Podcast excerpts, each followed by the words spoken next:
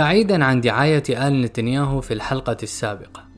التحق يوني بالعملية متأخرا كان يوني في تلك الفترة يشعر باكتئاب بعد مفارقته لصاحبته وشعوره باقتراب نهاية إسرائيل بعد حرب 73 حيث غلبت السوداوية على رسائله إلى أخيه بنيامين في إحدى رسائله في عام 74 إلى أخيه. كان يوني يتحدث بمرارة عن الخيالات التي حشاها بها أبوه. فأخذ يكتب عن اقتراب نهاية دولة اليهود إذا لم تحسم الحرب مع العرب أو إذا انسحبت إسرائيل من الأراضي المحتلة وراح يربط مصير الشعب والدولة بخدمته الشخصية في الجيش أنا خائف على مصير دولة اليهود لا أوهام لدي أرى تسارع الصيرورة وقوتنا تتلاشى من حرب إلى أخرى. أنا حاليا في الجيش وأؤمن أنني أقوم على الأقل في هذه الفترة بأقصى ما يمكن لكي أطيل حياتنا أو أمنع انقطاعها قبل أوانها. تكشف الصحفية روند فيردي أن مقتل يوني أنقذه من خسارة شرفه العسكري. إذ كان أفراد وحدته ينوون عقد جلسة مع رئيس الاستخبارات العسكرية بعد أسبوع من موعد عملية عنتيبي يطالبون فيها بتنحيته عن الوحدة لتراجع أدائه. وصعوبة حالته النفسية لكن القادة الكبار كإيهود باراك بوصفه أحد الضباط المخططين للعملية وشمعون بيريز وزير الدفاع وضعوا حدا لإثارة هذه المسائل حفاظا على مشاعر آل نتنياهو المكلومين.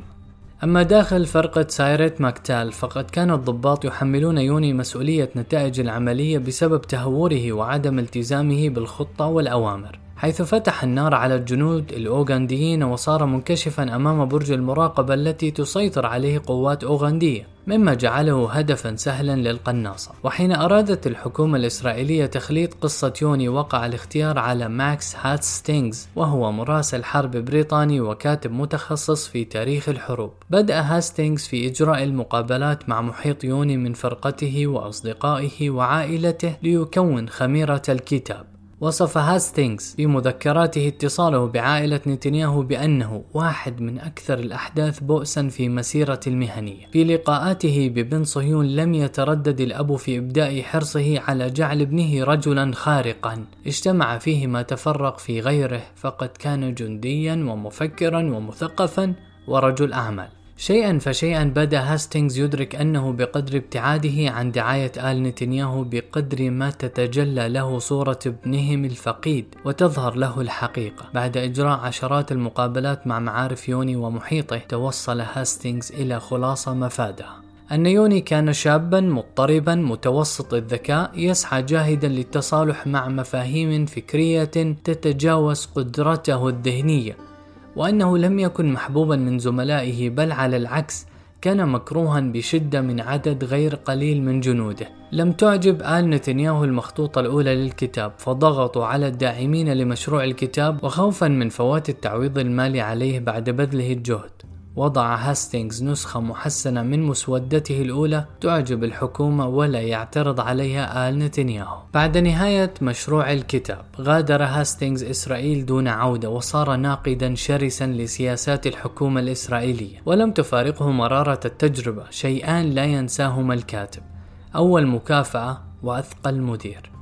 عاد بعد أكثر من عقدين من الزمان ليكتب في مذكراته عن الأشهر التي قضاها مع عائلة نتنياهو في إسرائيل. يظهر لنا بن صهيون عجوزا حالما متعصبا أثقل ابنه الأكبر بأحلام وأعباء يضعف عن حملها فسحق روحه قبل أن يقتله أعداؤه أما الشقيق الأوسط بيبي فكان رجل تسويق ناجح ولكنه ثقيل الظل عديم الدعابة. وتضمن أحد المقاطع اقتباسات دالة على تطرف ورغبة بنيامين في إبادة العرب في محادثاته مع هاستينغز. في الحرب المقبلة يقول نتنياهو إذا استطعنا أن ننجح في استثمار اللحظة فستكون لدينا فرصة لإخراج جميع العرب. يمكننا تطهير الضفة الغربية وأخذ القدس وحين يتضارف تنكشف عنصريته البغيضة. تكلم مرة بشأن لواء جولاني وهي قوة المشاة الإسرائيلية التي تضم الكثير من يهود شمال إفريقيا ويهود اليمن. قائلا إنهم بخير ما دام يقودهم ضباط بيض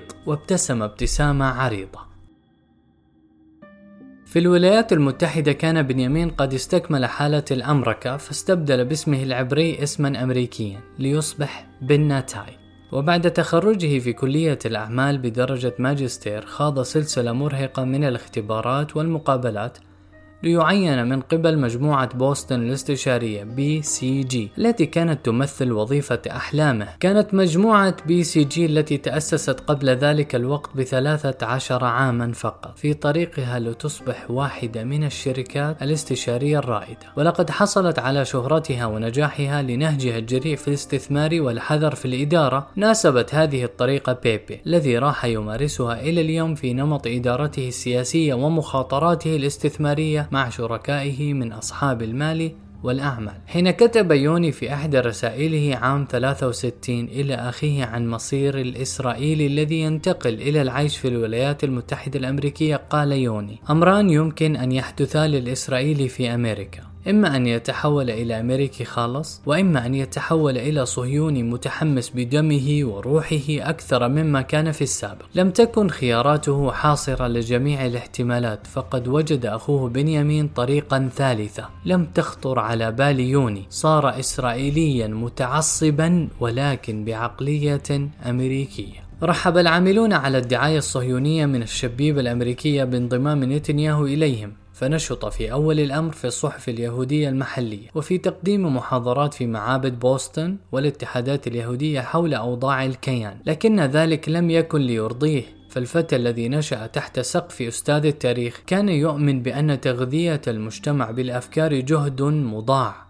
ما لم تجد طريقها إلى نخبة المجتمع والساسة. فحض زملائه على العمل على مستوى ولاية ماساتشوست. وتوفير صالات أكبر وعقد اجتماعات بين أعضاء الاتحاد الإسرائيليين والساسة وأعضاء الكونغرس. كان بنيامين يشيد لنفسه مكانة وسط أصوات الدعاية الإسرائيلية في الولايات المتحدة بلغته الإنجليزية ومهاراته الخطابية وجراءته في الحديث عن الكيان بحماسة من وضع سلاحه للتو عن عاتقه في سبيل كيان سينتزع الفتى الجموح بخطبه ثناء طالما ظن به والده عليه حين قال له إنه يرى فيه ظلالا من جده الحاخام. في أوائل عام 75 وصل قنصل إسرائيلي جديد إلى بوسطن كوليت أفيتال التي انتزعت بمواهبها في الإعلام والعلاقات العامة مكانة في السلك الدبلوماسي الذي يسيطر عليه ذكور اليهود.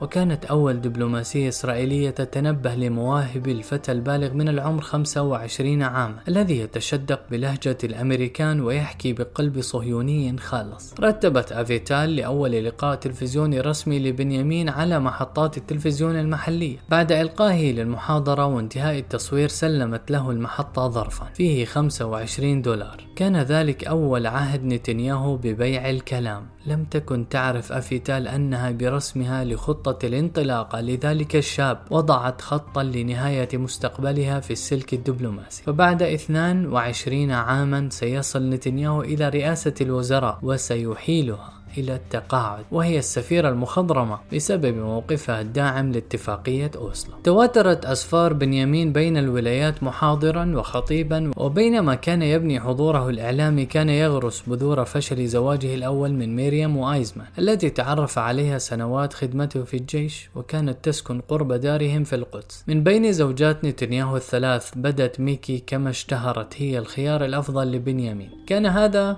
شبه إجماع بين المقربين لبيبي فقد أحبها والده وكانت تقاسمه عقيدته السياسية والأهم من كل ذلك كانت هي المرساة التي أمسكت بقارب بنيامين ومنعته الإبحار في ظلمات الحزن بعد مقتل أخيه يون وحين نشط بنيامين في العمل الطلابي فتحت ميريام بيتهما للطلاب الإسرائيليين بدت ميريام أشبه النساء بأمه. قلف غياب بنيامين المتكرر فتورا في العلاقة بين الزوجين وفي أوائل عام 78 اكتشفت ميريام التي كانت في ذلك الوقت حاملا بطفلهما الأول خيانة زوجها لها أصرت على الطلاق. وحين لاح شبح الفقد لبنيامين مرة أخرى تحول إلى طفل كبير يستجدي ويتوسل لميريام أن تسامحه وتواصل معه. لكنه في الوقت نفسه استمر في لقاء عشيقته.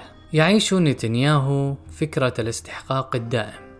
فيريد لمرساة الأمان التي تمثلها ميريام أن تبقى معلقة بقاربه حتى لو اشتهى الإبحار للصيد وقضاء مغامرات أخرى. لقد كان بنيامين يبحث عن الحب اللامشروع الذي يغمره بالأمان ولا يمنعه من نزواته. شعر بذلك الحب مرة واحدة مع أخيه وبقي بعد فقده يبحث عنه في النساء. يبقى حضور النساء لافتا في حياة نتنياهو. فهو الرجل الذي لا يتردد في التخلص من علاقاته الاجتماعية والسياسية متى جف نفعها لكنه طالما تشبث بالنساء في حياته سيتزوج لاحقا من عشيقته فلور كيتس التي هدمت بيته الأول. وهي طالبة بريطانية ألمانية تعرف عليها في مكتبة كلية هارفارد للأعمال حيث كانت فلور تحضر لشهادة الماجستير. لم تكن فلور كميريم يهودية ولكنها اعتنقت اليهودية حين بدا لها أنه شرط من شروط بنيامين للزواج منها. في 29 أبريل نيسان 78 ولدت ميريم لبنيامين ابنته البكر نوا في أحد مستشفيات بوسطن وسمحت لزوجها الخائن بالزيارة بعد ساعات قليلة من الولادة ليرى ابنتها. ولم تمنعه قط من رؤيتها أو زيارتها لكن زوجته الثالثة سارة بن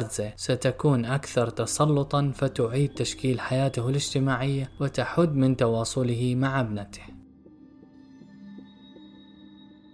عاد نتنياهو إلى إسرائيل كسيف الخاطر مبعثر الهم وعاش في منزل والديه في القدس صورة نموذجية للفشل الحياتي في الثقافة الأمريكية. رجل ثلاثين منفصل عن زوجته الحامل وعاطل عن العمل ويسكن مع والديه بمساعدة من أقربائه الموسرين في أمريكا. وتبرعات من الدوائر اليهودية سيؤسس الشاب العاطل معهدا باسم أخيه القتيل لمكافحة الإرهاب ويصبح مديرا له على مدى عامين. سيعقد المعهد مؤتمرين عن الإرهاب ويصدر كتابا من 276 صفحة عند تصفح فهرس الكتاب. سنجد اسم نتنياهو مع أبيه بن صهيون ووزير الخارجية الأمريكي جورج شولز يحددون حدود الإرهاب وتعريفه. وسيضع المستشرق العتيد والصهيون الراحل برنارد لويس مصطلح الإرهاب الإسلامي لأول مرة ولكن لضمان الحيادية الأكاديمية التي مرد عليها سيختم عنوان ورقته بعلامة استفهام لضمان النزاهة العلمية. ليصبح عنوان ورقته الإرهاب الإسلامي سؤال استفهامي. ويضع بنيامين عنوانا للكتاب الإرهاب كيف ينتصر الغرب. لم يكن هذا الكتاب كومة ورق لفظها مؤتمر عابر كما هي عادة المؤتمرات وإنما ترسانة فكرية لتهيئة عقود من الحروب التي ستخوضها الولايات المتحدة ضد الشرق المسلم. تلقفت الصحف الأمريكية خبر إصدار الكتاب وخصصت له نيويورك تايمز صفحة مراجعة وقرأه الرئيس الأمريكي رون رونالد ريغان على متن طائرة الرئاسة.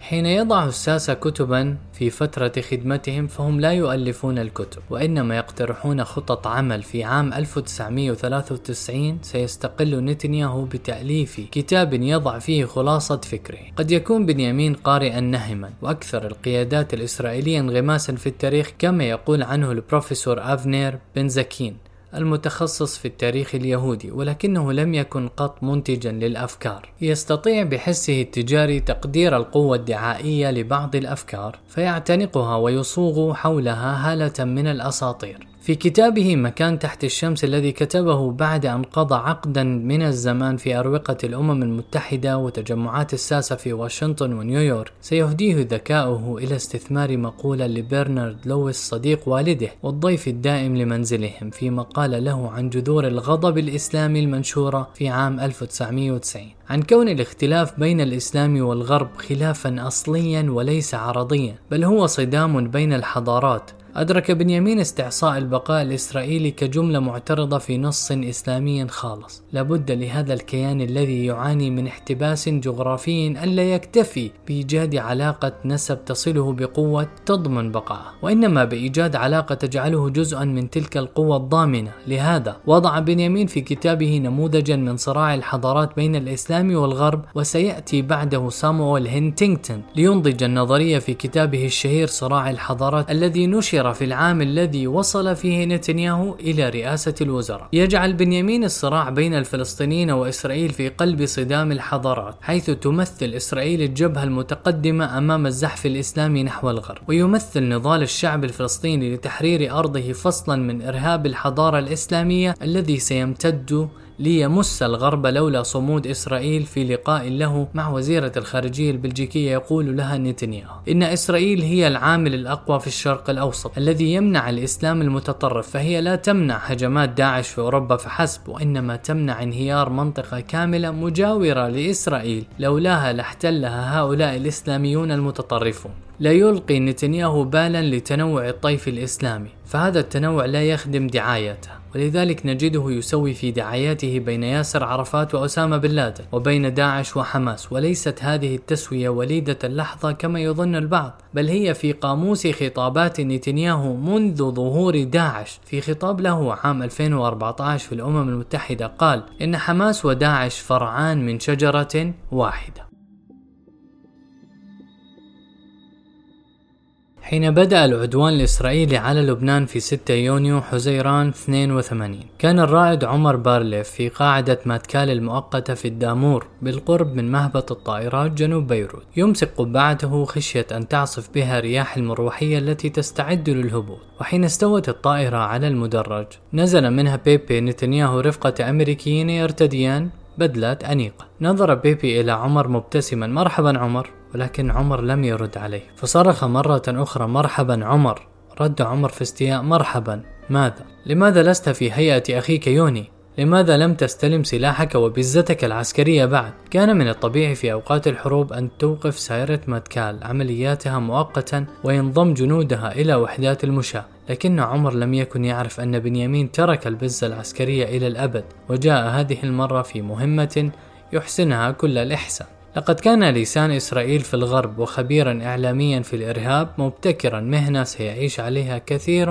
من متقاعدي الأنظمة والمنشقين عن الحركات السياسية تعرف بخبير الجماعات الإسلامية. يقدم نتنياهو الصراع العربي بصيغة صفرية في كتابه فالعرب يريدون إبادة اليهود في فلسطين. وهذا الوتر الذي لن يبرح نتنياهو العزف عليه لمعرفته بصداه في نفوس الغرب الذي يفزع من ذكرى الإبادة وليسوق مجتمعه الداخلي بصوت الخوف يرى نتنياهو في المسلمين استثناء تاريخيا ونمطا فريدا بين شعوب العالم فيما يتعلق بعقلية الصراع. فكتب مرة إن الشعوب حين تخير بين الأيديولوجيا والنجاة تختار النجاة. هذا ما فعلته كوبا على سبيل المثال حين خيرتها أمريكا بين الشيوعية والنجاة. لكن الإسلاميين حين تعرض عليهم هذين الخيارين يختارون الأيديولوجيا ولهذا توجد فكرة الانتحاريين بينهم.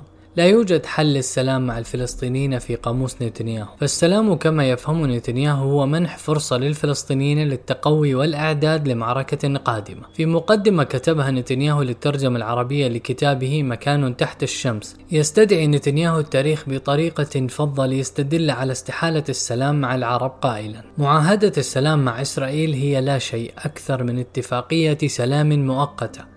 كمعاهدة صلح الحديبية التي عقدها النبي صلى الله عليه وسلم مع قريش في مكة. فقد طرح محمد تلك المعاهدة التي عقدها مع قريش جانبا عندما استطاع أن يحشد قوة كافية لإجبار قريش على الخضوع له.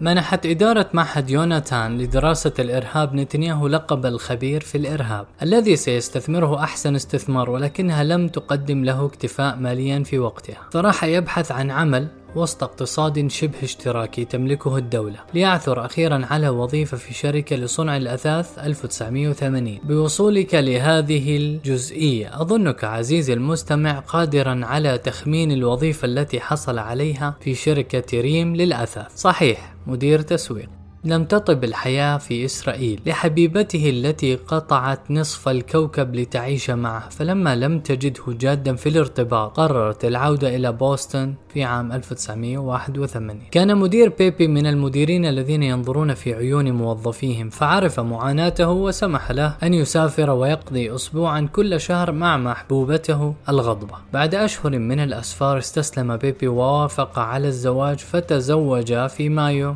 81 وعادت معه إلى القدس في العام التالي. سيتذكره صديق والده موشي أرنز عضو حزب الليكود في الكنيسة الذي عين حديثا سفيرا في الولايات المتحدة في بحثه عن رجل علاقات عامة ووجه إعلامي. استدعي بنيامين إلى بهو فندق في القدس لإجراء مقابلة لوظيفة نائب رئيس البعثة في السفارة الإسرائيلية. أجريت المقابلة باللغة الإنجليزية ونجح فيها نتنياهو الذي عاد ركضا ليخبر زوجته بعودتهم إلى أمريكا. قبل اعتماده موظفا في السفارة تخلى بنيامين عن جنسيته الأمريكية كما يقتضي قانون الولايات المتحدة. كرس نتنياهو سنواته الأولى في استثمار علاقات أبيه وجده في الولايات المتحدة مع الطبقة السياسية. وعلاقات أقاربه التجارية مع أصحاب المال فتعرف على فريد ترامب الذي سيغدو ابنه رئيس الولايات المتحدة المفاجأة في البيت الأبيض بعد ذلك بنيف وثلاثين سنة. وأقبل على دوائر الحاخام المؤثر مناحيم شنيرسون الذي كان قبلة لقادة الكيان واللوبي الصهيوني وكان يرى إسرائيل رأس حربة للحضارة الغربية. سيردد نتنياهو بعد عقود وصية ونبوءة الحاخام له في قاعة الأمم المتحدة حين قال سوف تخدم في بيت من الظلام ولكن تذكر أن أشد الأماكن ظلمة ترى فيها الشمعة الواحدة بوضوح. لم يكن نتنياهو متدينا قط فهو كأبيه علماني السلوك توراتي الأفكار. يرون في المحكية الدينية رافعة لمجدهم الدنيوي لا طريقا لخلاصهم الآخروي. ولذلك يتمسكون بها ولكن عيشه في حمأة الثقافة الأمريكية ربما أفقده الإحساس بهذا التناقض. ففي أحد المطاعم التقى بواحد من النخبة اليهودية الدينية في نيويورك وكعادته في الإفطار طلب لحم الخنزير المقدد مع البيض ولم يستطع قراءة ملامح الاستنكار لدى ضيفه حتى وبخته فلور على سوء أدبه في حضرة ضيفه المتدين. تدور علاقة نتنياهو بالحاخامات على المنفعة الدنيوية لا الالتزام الديني. فعلمانيته ونمط حياته لم يؤثر على قدراته في إقناعهم بأنه رجلهم داخل الحكومة والأقدر على رعاية أحلامهم التوراتية في المقابل يوفر له الحاخامات رؤوس الأموال وأصوات أتباعهم سيركز بنيامين جهوده في التقرب من الجمهوريين الذين كانوا في محيطه منذ دراسته. فقد زامل ميت رومني رجل الأعمال الجمهوري وحاكم ولاية ماساتشوست والمرشح الجمهوري للرئاسة في 2012 في شركة بوسطن للاستشارات أما الديمقراطيون فكان يراهم امتدادا لحزب ماباي واليسار الإسرائيلي الذي يحمل لهم ضغينة وحقدا مورثين. كان الزمن مواتيا للعلاقات الإسرائيلية مع الولايات المتحدة. بعد فوز الجمهوريين ووصول ريغان إلى السلطة الذي قال خلال حملته الانتخابات الرئاسية الأمريكية إن الثورة الإسلامية في إيران زادت من قيمة إسرائيل باعتبارها الأصل الاستراتيجي الوحيد المتبقي في المنطقة الذي يمكن للولايات المتحدة الاعتماد عليه حقا. أقبل نتنياهو على الإعلام الأمريكي بشهية مفتوحة للنجومية وعمل بجد على تحسين مهاراته التلفزيونية وأخذ دروسا مع مدربين محترفين وقضى عطلات نهاية الأسبوع يحضر ويتدرب لمقابلاته في المنزل بمساعدة زوجته وبكاميرات مستأجرة سيتقن في هذه التدريبات طريقة التركيز بنظره على عدسة الكاميرا واستقبالها بالجانب الأيسر من وجهه لكي يخفي الندبة التي في الشق الأيمن من شفته. تدرب على إلقاء جملة مقتضبة وممتلئة ممتلئة وحفظ أسماء المذيعين الرئيسيين عن ظهر قلب حتى إنه تعلم سر مكياج الرجال وكان مكانه المفضل هو برنامج Nightline على قناة سي الأمريكية. بدأ نجم نتنياهو يعلو وبوجود فلور الفاتنة إلى جانبه أشرقت شمسه على قلوب شباب الجمهوريين. أزعجت نجوميته زملائه في السفارة فاشتكوا من كون نائب رئيس البعثة يدير مناسباته الاجتماعية الخاصة منفصلة عن المتطلبات الدبلوماسية وعن برنامج السفارة. لكن آرنز لم يلقي لهم بالا وأفسح لبنيامين المجال لكي يسطع في سماء الولايات المتحدة. خلال تلك الفترة التقى به ضابط كبير في الجيش الإسرائيلي يدرس في جامعة جورج تاون على متن رحلة جوية وأجرى معه محادثة تكشف طموحات الشاب الثلاثيني. سألت بيبي على متن الطائرة أين ترى نفسك بعد عشر سنوات؟ أجاب دون تردد رئيسا للوزراء. فقلت له يا رجل عليك أولا التغلب على ديناصورات الليكود مثل شامير ومن ثم أمراء الليكود. أجاب بيبي الديناصورات تموت والأمراء تمنعهم دماؤهم الزرقاء من القتال من أجل التاج. وصلت انتخابات عام 84 إلى طريق مسدود حيث فشل شمعون بيريز للمرة الثالثة في الفوز زعيما لحزب العمل. ولم يتمكن بيريز ولا شامير من تشكيل ائتلاف أغلبية وبسبب أوضاع الحرب مع لبنان والانهيار الاقتصادي الذي بلغ فيه معدل التضخم السنوي 400% لانت الأحزاب الكبرى لبعضها. وبعد أسابيع من المفاوضات اضطر بيريز وشامير إلى تشكيل حكومة وحدة وطنية حيث تولى كل منهما منصب رئيس الوزراء لمدة عامين. أخذ بيريز دوره أولا وتولى شامير وزارة الخارجية. لم يكن شامير يحترم نتنياهو أبدا كان يراه سطحيا ومغرورا وضعيف الهمة. ظل شامير يردد لسنوات البحر هو البحر ونتنياهو هو نتنياهو. كان منصب سفير إسرائيل لدى الأمم المتحدة على وشك أن يصبح شاغرا وطلب بيبي من أرنس طرح فكرة تعيينه في هذا المنصب على شامير ولكن شامير رفض لعدم اقتناعه بالرجل. سيلجأ نتنياهو إلى استثمار دم أخيه مرة أخرى ويقصد بيريز. كان بيريز لا يزال يشعر بالذنب من مقتل يوني تحت إمرته. حين كان وزيرا للدفاع وبوصفه رئيسا للوزراء كان لديه الحق في تعيين عدد قليل من السفراء وقبل شامير قراره على مضض كان بيريز يمد يد العون للرجل الذي سينهي مسيرته في رئاسة الوزراء بعد أن يهزمه بنيامين في 1996 في نيويورك احتفل نتنياهو بعيد ميلاده الخامس والثلاثين بعد أن أصبح سفيرا لإسرائيل في الأمم المتحدة. هذه المدينة التي قضى فيها طفلا سنة بائسة في تعلم اللغة الإنجليزية عاد إليها اليوم وهو خطيب مصقع ومتحدث أنيق. كانت شقة السفير على زاوية الشارع الثاني والثمانين والجادة الخامسة مقابل حديقة سنترال بارك ومتحف متروبوليتان للفنون. لقد ابتسم الحظ أخيرا لابن أستاذ التاريخ وصار يعيش كأحد الساسة ذوي البدلات الأنيقة ويأكل في مطاعم منهاتن التي تتهيبها. جيوب الطبقة الوسطى. سيعتاد الرجل على هذا النمط من الرخاء وحين يعود إلى إسرائيل لاحقا سيخبرنا أحد العاملين في حملاته الانتخابية أنه لم يمد يده قط ليدفع حساب اجتماع عمل آخر.